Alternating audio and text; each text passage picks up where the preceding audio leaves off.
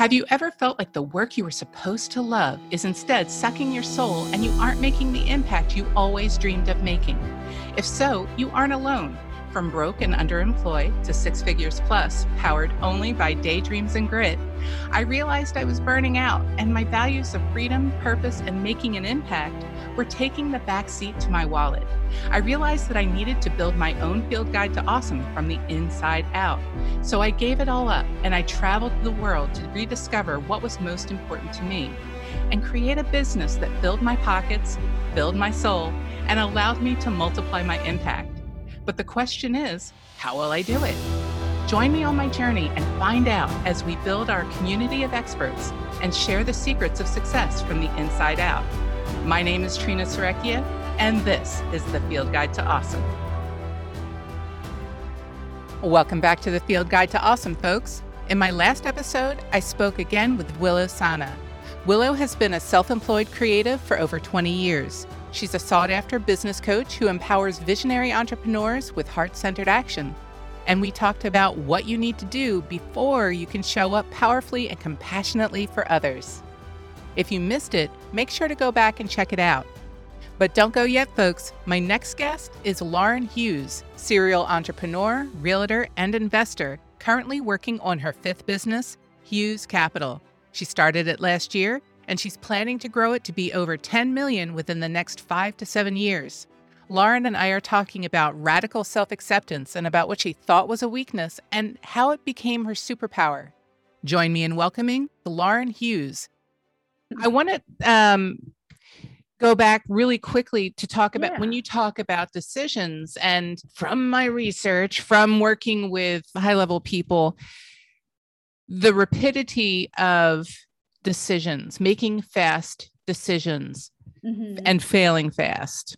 Now mm-hmm. I use fail as a No, I like to fail fast because yeah. it's not I don't see failure as a negative. Right. It, my negative is when you quit and you yes. quit without a real reason. And that's yeah. that's the negative, but failure it's You've just, just learned one way that it hasn't worked yet. Exactly. And next yeah. time you're going to be faster yeah and it's it's like you're creating a field guide. It's like well that doesn't work. So let's try this new thing. When things don't work as you expect it sounds as if that you are telling yourself a different story than what you would have told yourself earlier in yes. your career. Yes. I would have told myself a gentler story i think at the beginning. And it's not and i think it takes uh, maybe more courage or maybe like I, in, in order to have courage, you have to be afraid, I suppose. Yeah. So when at the beginning, I think I tried to put stuff under the rug and not, oh, that's not important.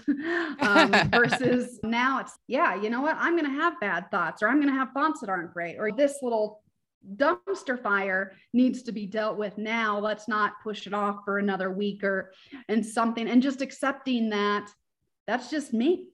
Yeah. Uh, versus trying to like, oh, that part doesn't exist and yeah. the reality, oh no, it does. yeah. And it's just going to get bigger if you don't address it.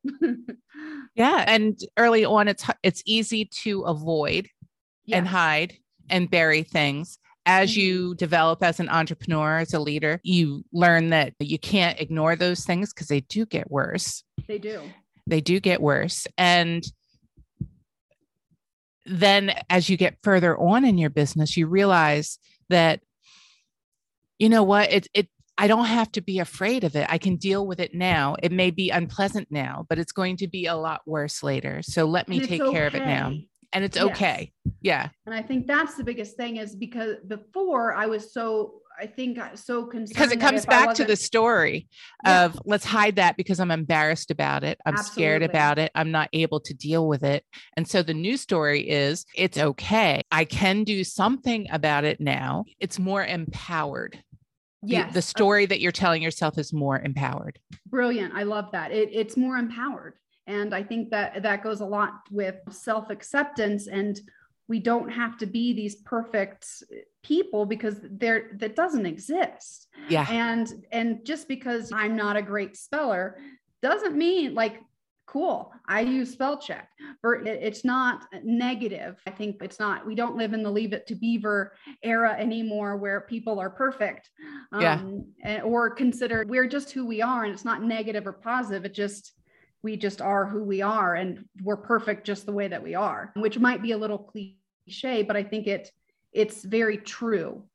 Um, it's very once, true. Once we accept it perfection does not exist. Perfection keeps us in inaction and it ke- keeps us in anxiety and it keeps us in shame. When we let go of the need for perfection and we allow ourselves to just be who we are and and knowing that as who we are is enough our what we had originally thought of as our weaknesses or our failures as human creatures are actually mm-hmm. our superpowers because it allows us to think a little differently, to solve problem solve a little differently, and to feel enough because we are enough.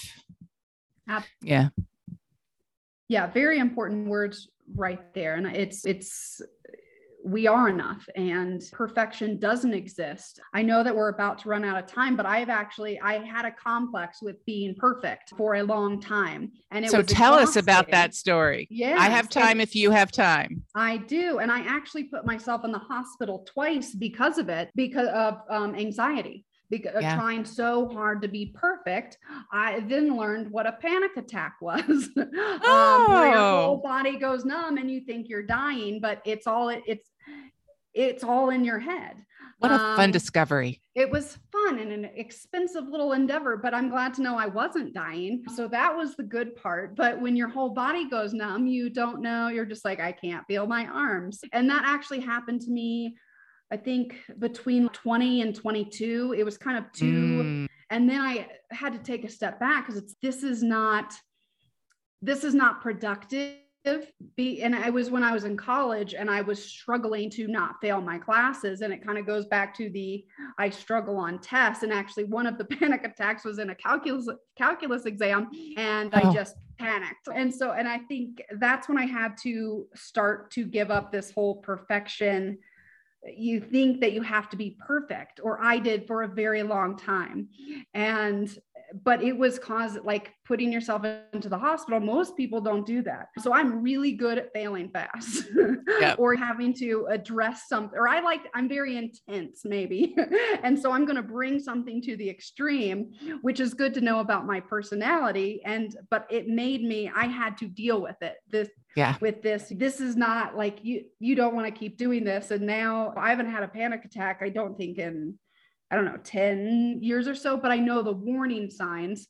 And that's when i that's when you get your self reflection and you can but and letting go of the perfection. And if something is messed up it's okay. We can fix it. And that took me a long time to understand if that makes sense. It does it does. I mean, perfection is, and it comes from our childhood. We can't show weakness. We have to be perfect to fit in. And it sounds that as you released that need for perfection, mm-hmm. you became healthier. Absolutely. You learned to reflect more. You grew as a human being and you started to see what were your weaknesses what were your failures as superpowers? Yes. Your your different way of thinking as a superpower. yeah, absolutely. Yeah. Which is it's it is a superpower. If yeah. i i would not be where i'm at if i wasn't just the way that i am uh, with different which it it takes a long time to accept our uniqueness which is legitimately our superpower yeah, I want to give you some kudos on actually getting to the point where you were having panic attacks that you mm-hmm. even needed to be hospitalized for and finding your way out. What was the yeah. um early on what was the the key the key to that with, just recognizing that you had panic attacks and stopping the oh uh, stopping the cycle yeah and I would say the cycle, it it's that it's almost that imposter syndrome. Yeah. I think. But when you don't deal with it, yeah. it gets to a point where you can't feel your body or I would. And so if I ever, and that's what happens when you skirt stuff under the rug, or that's what happens when I skirt stuff under mm-hmm. the rug.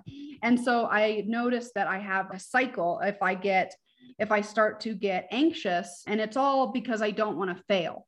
Right? right. And so, or that's where my my anxiety comes from is I want to produce well or at the time i was like i have to be perfect i can't have any flaws oh my gosh if i have lipstick on my teeth it'll be the worst day of my life when in reality it doesn't matter.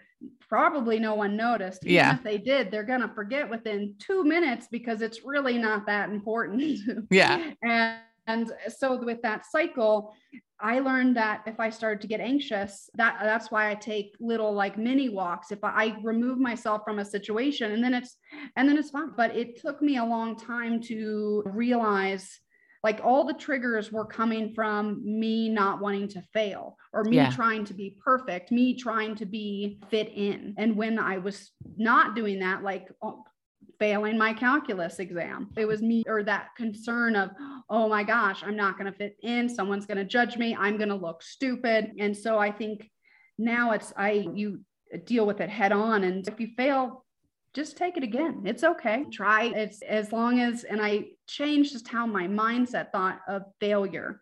And hmm. failure is not a bad thing, but knowing if I start to get angry, that's usually the cause. And it goes back to when I was little, saying that I was not going to succeed. And so it's, I know the warning signs now. And it's just and why I don't think failure is like a negative, it's a learning experience, which is the mind's very powerful and understanding it how is. to like just make small little tweaks it has helped and one of the biggest things that's helped is just listening to other people's stories yes. uh, with the books on tape and knowing um, that you're not alone yes and that it's normal just no one ever talks about it no one ever admits it but we're all we're all very similar in the, the struggles that we we go through and we different people are struggling with different things at different times and at different degrees but we aren't alone. And we just don't talk about it very much because we have this perception of we have to be perfect.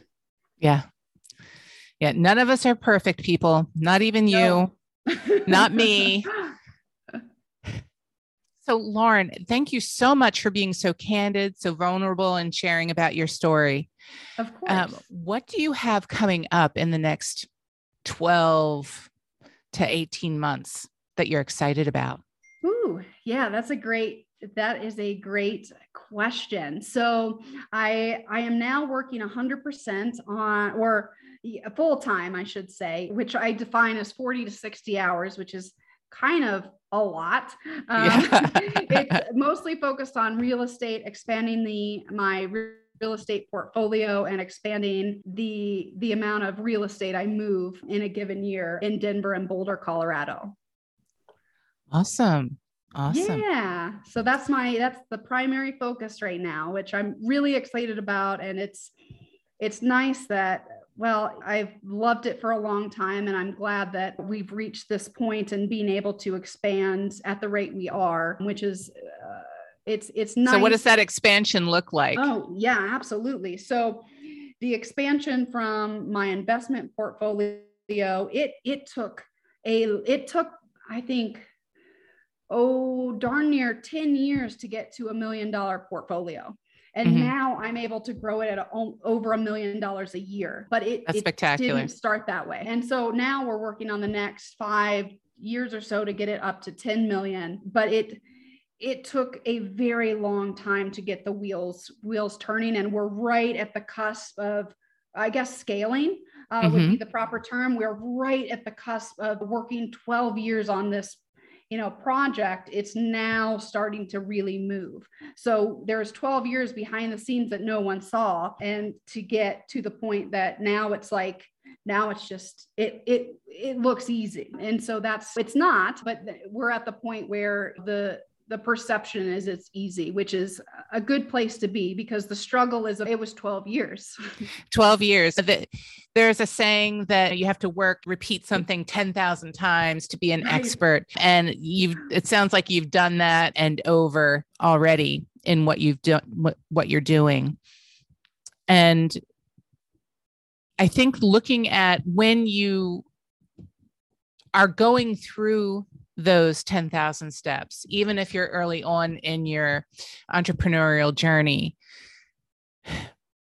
Imposter syndrome is going to come up. If you are doing anything new, like you're going mm-hmm. from where you are now, um, a million dollar business to multi-million dollar business, mm-hmm. right? You're you're going to have to find new ways to do that, and and that yeah. means that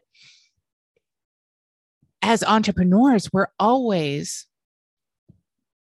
imposters because we're doing yeah. something that we're we're trying to do something that we haven't done yet we're creating Absolutely. solutions that haven't been created before and so we're always going into trying stepping into our next level self who we who our million dollar multi-million dollar self is mm-hmm. is very mm-hmm. different from who we are now and but Absolutely. slowly and step by step we're embodying that person. And so until we're there, until we have it, then yes, we are a little bit of an imposter. And something that I've seen in most of the people that I've worked with is that they're always trying to grow and expand. Yes. And yeah. Always grow and expand. And I, I think you hit the nail on the head is entrepreneurs by definition, we kind of are imposters a little bit because we're trying something new. And so it's always, we, it is kind of can be seen as an imposter. And that's, we have to embrace that instead of letting us, it stop us.